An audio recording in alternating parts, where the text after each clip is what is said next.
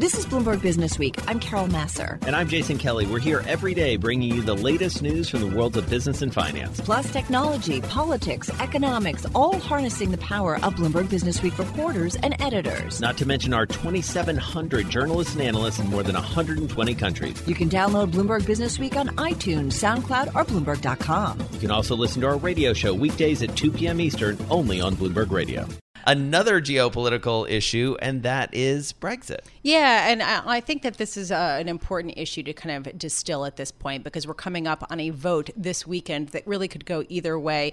Let's just set the scene uh, with Maria Tadeo of Bloomberg Television. Uh, Maria, thank you so much for being with us. Can you just give us a lay of the land? Where are we in this EU UK agreement?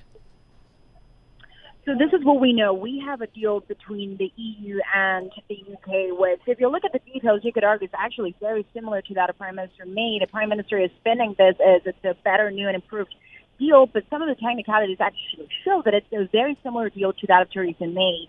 The one crucial aspect is that he was able to change the terms of the backstop, which now will only apply to Northern Ireland, and those checks will be done between the UK and Northern Ireland and the Irish So the Irish are happy with this. The problem is the Northern Irish are not happy. And this is when it becomes very tricky for the Prime Minister. At this hour, it's clear as day that he does not have the numbers he needs to get the deal through. He does not, or is not in a position to guarantee that when we get to Saturday, he'll be able to get the deal approved. And I'm sure this is ringing a bell because we've been here many times where a deal is struck between the EU and the UK, but then the United Kingdom uh, or the United Kingdom Parliament decides we don't like it, we're going to vote it down, and we go back to square one. What's clear is that Saturday is going to be a big showdown because there is that hard deadline coming up quickly of October 31st for a no deal Brexit. All right, so let's bring in Dr. Sam Natapoff. He's president of Empire Global Ventures. He joins us on the phone from Washington, D.C. And Sam, First of all, great to have you back with us. Thanks for your patience as we bounced around uh, the world here a little bit this afternoon. But, you know, we now have a good understanding from Maria of what happens next. But I want to zero in on one of the points you made, which is amid all this excitement, we've been here before. There's been a deal, and the devil is not just in the details. The devil's sort of in the vote in the UK Parliament. How are you gaming that out at this point? Well, I think Maria uh, pointed out very well that this is a very close vote, and at the moment it looks likely that Boris Johnson, the Prime Minister, will not win this vote. And you know, I, I think it's fascinating to understand that we've just heard in the last 24 hours both the Prime Minister of Great Britain and the President of the United States put a brave face on a bad voluntary decision. When it comes to the United States, President Trump unilaterally withdrew U.S. troops from the region, as a result, sparking this conflict. And now there's a ceasefire. But that was a voluntary decision by the president, and now he's putting a brave face on the fact that the shooting has stopped. Flipping over to the UK on the other side of the pond, you have Boris Johnson desperately trying to put a brave face on a voluntary decision, the you know the, the way that Brexit has been prosecuted up to now, and saying we now have a deal as Maria pointed out, this is a deal that could have been had two years ago, and now it goes to the House of Commons. Now, the Labour Party, the major opposition party, has already said they won't support it.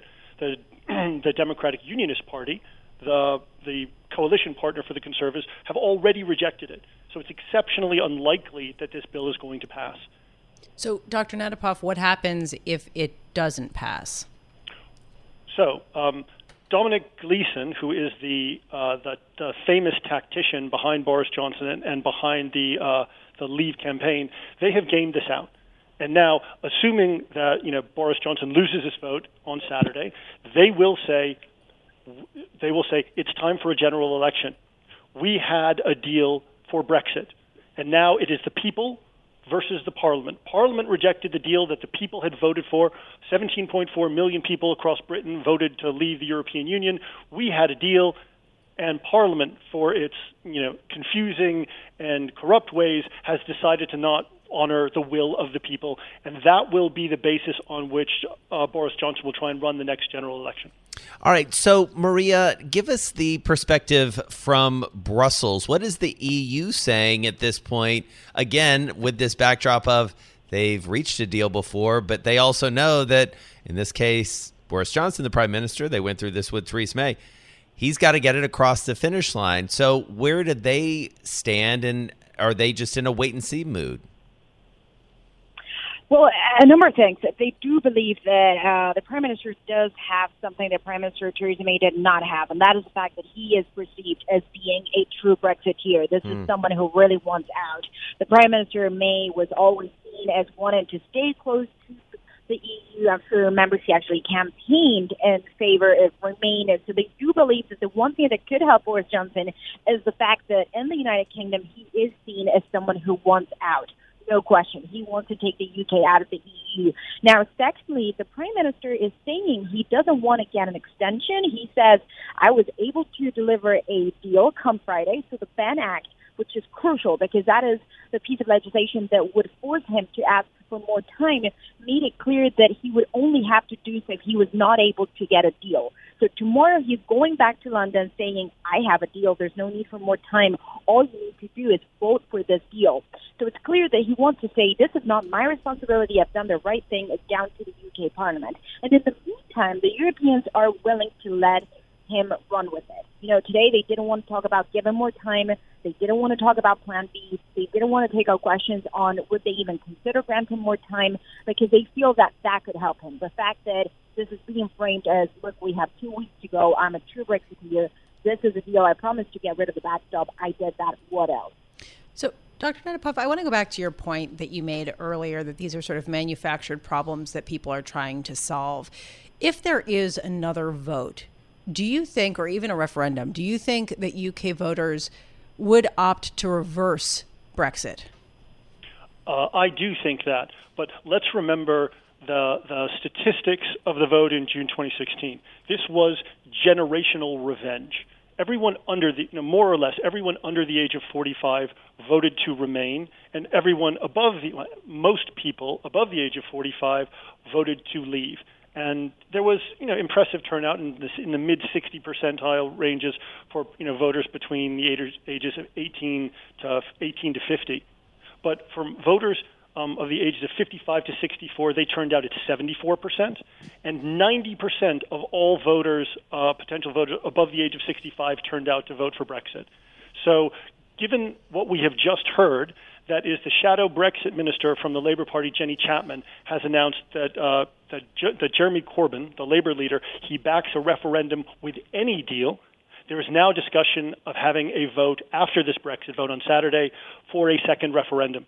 So there will be a very clear choice on Saturday Brexit under these terms or a second referendum. And I believe that once the, the vote is lost for Brexit, I think there's going to be more momentum for a second referendum. All right. Well, we will have to wait and see. All eyes turn to Saturday for sure as Boris Johnson uh, makes his way back to London, as you guys have very ably laid out. We really appreciate it. Dr. Sam Natapoff, president of Empire Global Ventures, joining us on the phone from D.C., and Maria Tadeo, our colleague from Bloomberg Television and Radio over in Europe with the latest. Thank you both. It's been a slow journey. All right, Lisa Abramowicz flattery will get you everywhere here in this studio. I'm trying. Oh, you're doing a great job. Uh, happy to have Dan North back with us. He is chief economist looking after North America for Euler Hermes, based down in Baltimore, here with us in New York City today. So much going on in the world, Dan, that we want to talk to you about let's keep it a little bit local for the moment because the Fed, I know you watch it so closely. We're hearing from speakers here and there. They're going to get together in a couple weeks. We've got some data. Where's where's their head at at this point in terms of where we go from here for well, Fed policy? Well, you talked about keeping it local, and I'd have to just say one thing really quickly. The last time I was in here, I was talking about Amazon and consumer prices yes. and the word price transparency. Do you remember this? Yes, I, I couldn't get it out. It took me three. It, I tried three times, and then you finally rescued me. that was a that was a beautiful moment. I'm very grateful to you for that. Well, you're welcome. But uh, to to get. Um, I was getting a little sweaty there for a while. but, but, to get to the Fed, you know, I think um, what you hear from uh, Powell and some of the other speakers is this uncertainty about the global situation, global trade. And so it gets back to that first cut, which was sort of an insurance cut, if you will. I think that I thought the, the next one, the last one was, and I think the next one too, because if this trade situation continues to decay, and my guess is it will, mm-hmm. um, you know, you've got to try and get in front of it now by cutting rates now. So that's what I think they're looking at. Also, lowering inflation expectations. They got to get in front of that too. Dan, did you hear that Americans feel the best ever about buying stuff? I did not hear that. Well, is that coming from you? It's coming from me, but it's coming from data. I'm not just making it up. The, the Bloomberg Consumer Comfort Index uh, showed that American sentiment about the buying climate reached an all-time high last week. And yet, you wrote consumers aren't as strong as right. we think they are. Please right. square that. Well, here's the thing. If I I don't know what the Bloomberg uh, survey says, but I know what the consumer confidence survey says, and it says, yes, right now we do feel great. So there is a correlation there. But we're looking out in the future, and we really are nervous about that. And when you get that big a, diver, uh, a divergence there, that's often a sign. It's almost always a sign of an oncoming recession.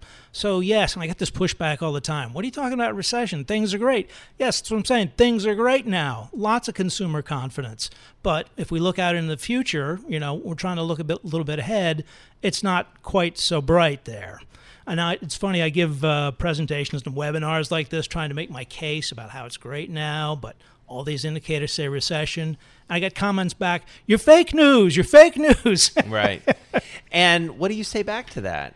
That the data disagree, or I mean, you've been a pretty good predictor of this stuff in the past. You right. personally, I try to f- just say, you know, very gently. That's what I said. Things are good now. Let's look at the data that I have in front of you.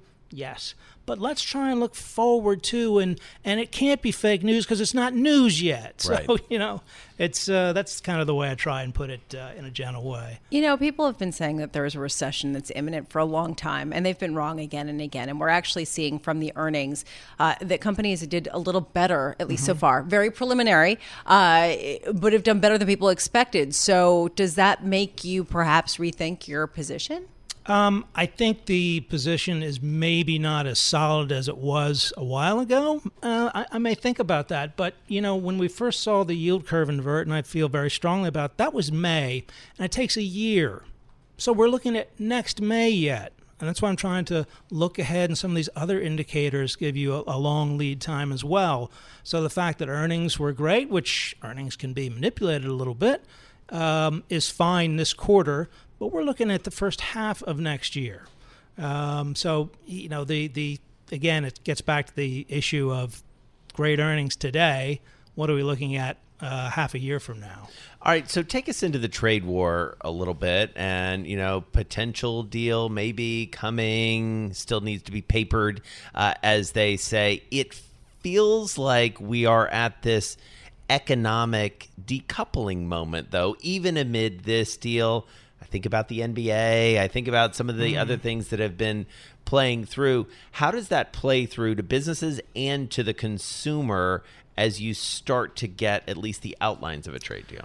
Right. Well, so far we've seen investment held down by the uh, the tariffs because businesses are saying, well, you know, uh, if this keeps going on, I don't really want to invest right now.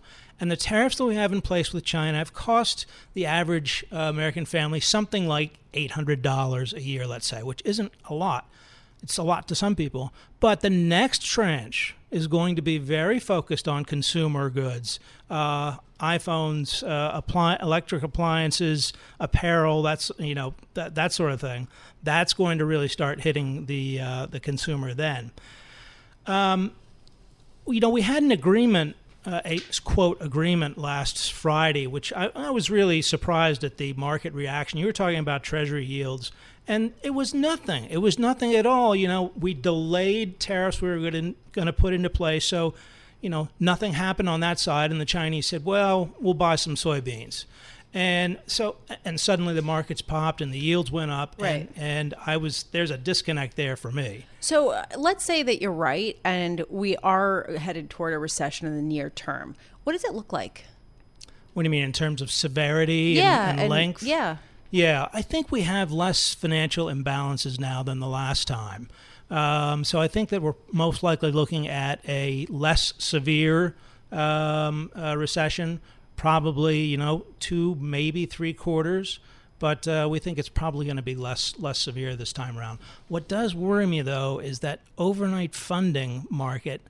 That doesn't feel right. I mean, there are explanations for it. You know, we had corporations had to pay taxes, and uh, banks had to buy treasury bonds, so there's a run on cash. Well, ever since that, the Fed has been flooding the markets with cash and has a big plan to fed more, uh, feel, to feed more cash in. That is, if we get a credit crunch, that is really that's that's what re- really was part of the very dangerous Yeah. part of the previous recession. It doesn't feel right to me, even though it's logical. You suddenly have this big turnaround in activity, and you know what else doesn't feel right? All these IPOs that are going wrong. Yeah. Um, it just were just uh, talking about that. Yeah, yeah. When you see all those going wrong, it uh, it gives me a feeling that that's things are toppy, if you will. Yeah, it's interesting. I was just reading a headline that Endeavor formally pulled, Yep. which I think was expected. They look like they're going to come uh, back down the line, but not for now, that's for sure. Dan North, Chief Economist, North America for Euler Hermes, based down in Baltimore, here with us in New York City.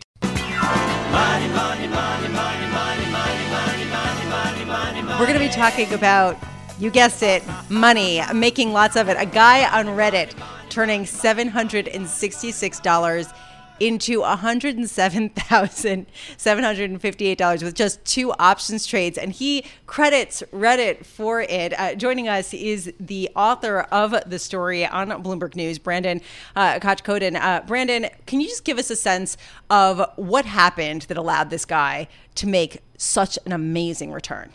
Yeah, I mean the basics are short dated out of the money options and taking a, a punt on them. It's really what it comes down to. I mean, so Over uh, what time period? Yeah, I mean, so it was like two days basically for these Roku ones, um, and then he had uh, he you know flipped it again and, and took his winnings and wanted to gamble, and, and he did it again on SPY options a couple days later. All right, so break it down for us for those not as familiar with the intricacies of this. How how did he get the info, and then what exactly did he do with it? Walk us through it. Yeah, so uh, Roku options are a very popular play on this Reddit forum, and, and if you go on there, you'll see people talking about them fairly often. This is called Wall Street Bets. Wall Street bets on Reddit, and it that's not surprising, right? Roku's been a pretty um, volatile stock lately, but it's also had this huge run up this year. So someone like Eddie was looking at it, and he was like, you know, hey, this might not keep going. Why not take a chance? And he he you know flat out said, I was willing to lose this money. You know, the interesting thing about this story is it kind of is less about the actual lottery ticket of a trade, which is essentially what it is, and more about the culture of this subgroup on Reddit, which is not tiny 600,000 people. Can you give us a sense of what it's like? Yeah, I mean, definitely a lot of people. Um, so, uh, what I was trying to get across is like, look, you do have this sort of, I, uh, to be, I guess, uh, generous locker room sort of humor. Um, you have all these things I say. I mean, there's misogyny, there's racist comments. I mean, but you know, if you read it, some of it's obviously meant as sarcastic, and people will say you're a pearl clutcher for bringing these things and that you're not reading it with the intent that it is. So, I mean, there's some of that caveat emptor here in writing it, and that's Full disclosure Brandon is not wearing pearls, nor is he clutching them, but Right, carry on. Yeah. Yeah. Um, so I mean, that's sort of that's part of the culture is this joking thing. Um, but what I was really hoping to get across is there are some people on here that know what they're talking about. Now, granted, Eddie's trade is like we said, it's a lottery ticket. Like, and he's the first person to admit, you know, there's a lot of luck involved here. Um, but there are people on there that if you're willing to wade through and read through a bunch of stuff that's not exactly seemly, uh, there's some good, very good commentary. Well, it's also a, a reminder that, you know, puts and calls can be, I mean, there's risk. As you say, he was willing to lose it all, but they can pay off big time, as they did in this case, especially with a stock that is is as volatile. Initially, it was Roku, and then, as you say, he sort of went back in to a different stock or to Roku again. he went into the S&P 500 ETF. Um, so I, I think we've talked about this before. There's that beautiful, huge liquid ecosystem around it, Yeah. and so you can get uh, cheap options there. Why Reddit? Uh, I guess one, I was afraid to go to 4chan. Uh, two, two, it's just it's a huge community, and Um, I think the one thing I found just kind of looking today is uh, there's a lot of Bloomberg users on there. There's a lot of screenshots from the Bloomberg terminal. I mean, these aren't all guys just sitting in you know their houses by themselves. Yeah, Like, these aren't day traders in pajamas they're not. They're absolutely not all day traders. A lot of these people have a Bloomberg terminal in front of them. And so, I, and it, it is interesting. The the why Reddit question I, I feel like is is really good because what's that? Good. I'm glad that You're you welcome. Uh, I like all your questions. Uh, uh, most of your questions. All right. I'm going to get Uh, flogged in the break. Carry on. What's going on? But I mean, it is interesting because there's a great book about Reddit uh, that's been out. We've had the author on a couple of times, and I mean, it just talks about the culture, the sort of unbridled, and that obviously comes in many forms, as you've said, Brandon. But it is this sea of information, sea of opinions, some of which are good, some of which are sort of well thought out, some of which are not.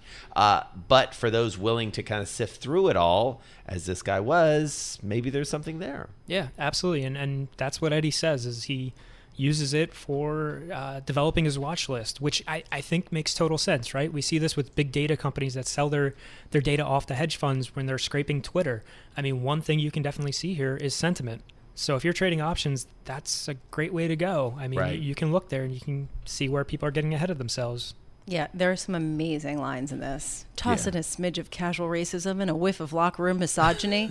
and Wall Street Bets is a window into the back rooms of a seedy stock market casino with no Burry to be found. And talking about uh, Michael Burry, uh, of course. Made The famous Big by Short. The Big Short. Yeah, I- I it's a great read. I would love to take credit for that line, but that's a Bob Ivry special right Uh, there. it sounds a lot. I can hear Bob Ivry's voice there. Uh, it's a terrific piece all the way through. Great piece of reporting and writing. Brandon Kochkodin, uh, check it out. It's one of the most read stories on the Bloomberg.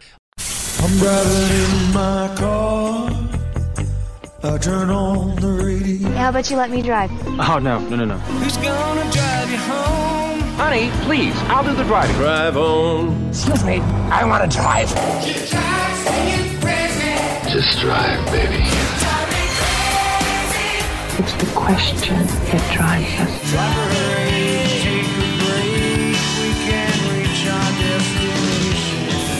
Is the drive to the close That funky music will drive us till the dawn. on Bloomberg Radio.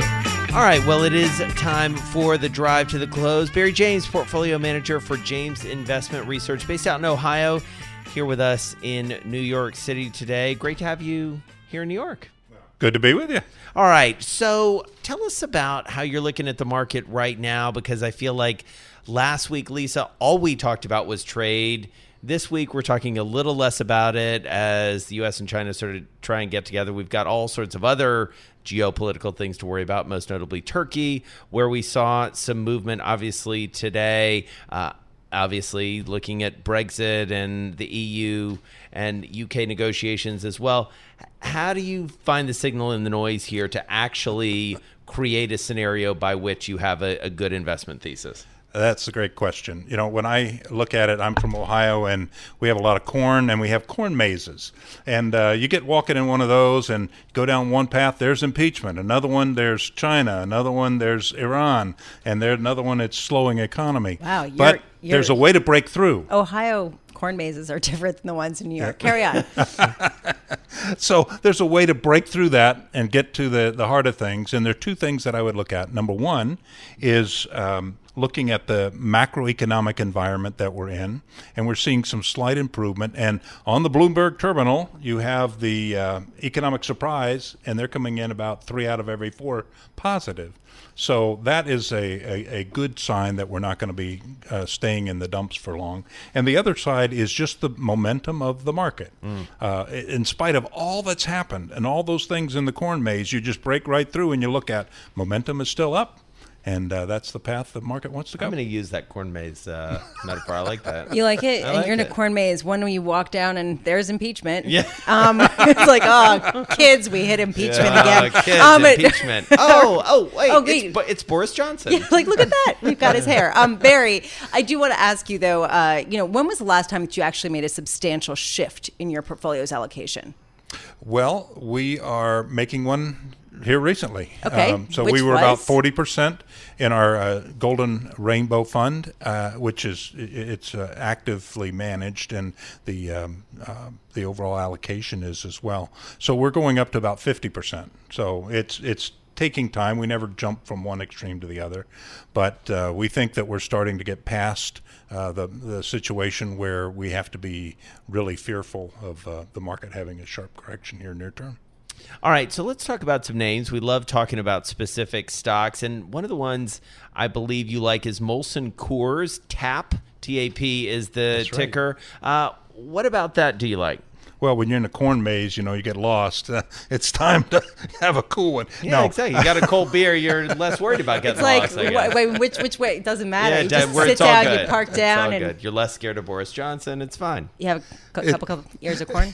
It's it's it's really really really cheap. Um, it's trading at less than what the accountants value it for. It's trading at less than the sales of the company. Yeah. uh, and they've uh, I think they've retrofitted themselves for the new environment with all the craft beers and whatnot, and uh, even getting into some cannabis stuff. Well, I don't was going to go say like a little bit of cannabis uh, going on there, experimenting, you know, maybe dipping their toe, maybe a little bit more than than some of their competitors, and so versus an AB InBev or something like that, it's cheaper. It's, it sounds Right. like your your main play here. Yeah, in- in the industry, it's cheaper, and the earnings aren't as good as they were, but the price is down, and it's better than the last quarter, not a year ago quarter, but the last quarter. Do you, can I ask you a question? Yeah. In Ohio, are people drinking Coors, Coors Light?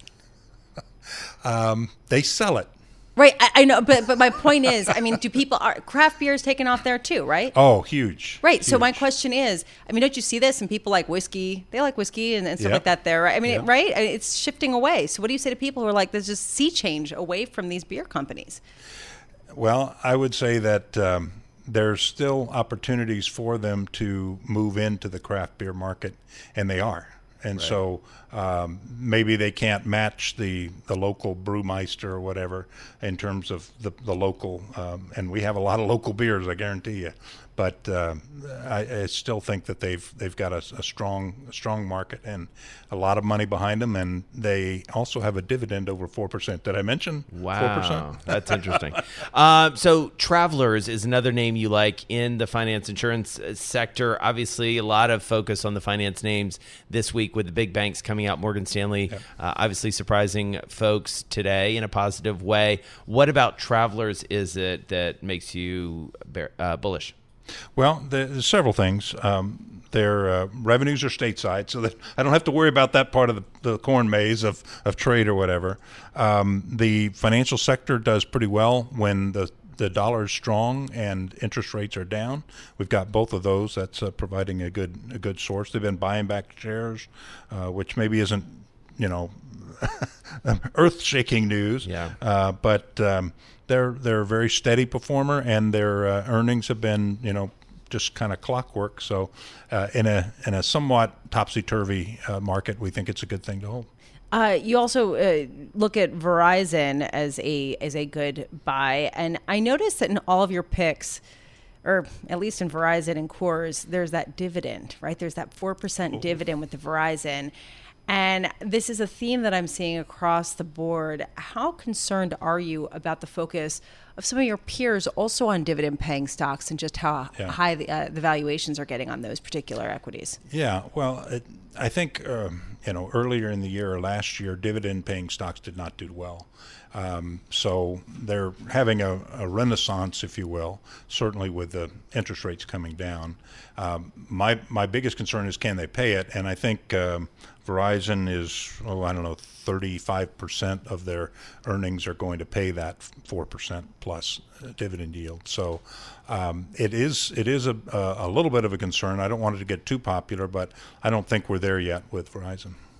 All right, we're going to leave it there. Barry James, portfolio manager for James Investment Research. He's based out in Ohio. Nice enough to spend some time with Lisa and myself here in New York City today. Thanks for listening to Bloomberg Business Week. You can subscribe to the podcast on iTunes, SoundCloud, or Bloomberg.com. You can also listen to our radio show every weekday at 2 p.m. Eastern, only on Bloomberg Radio.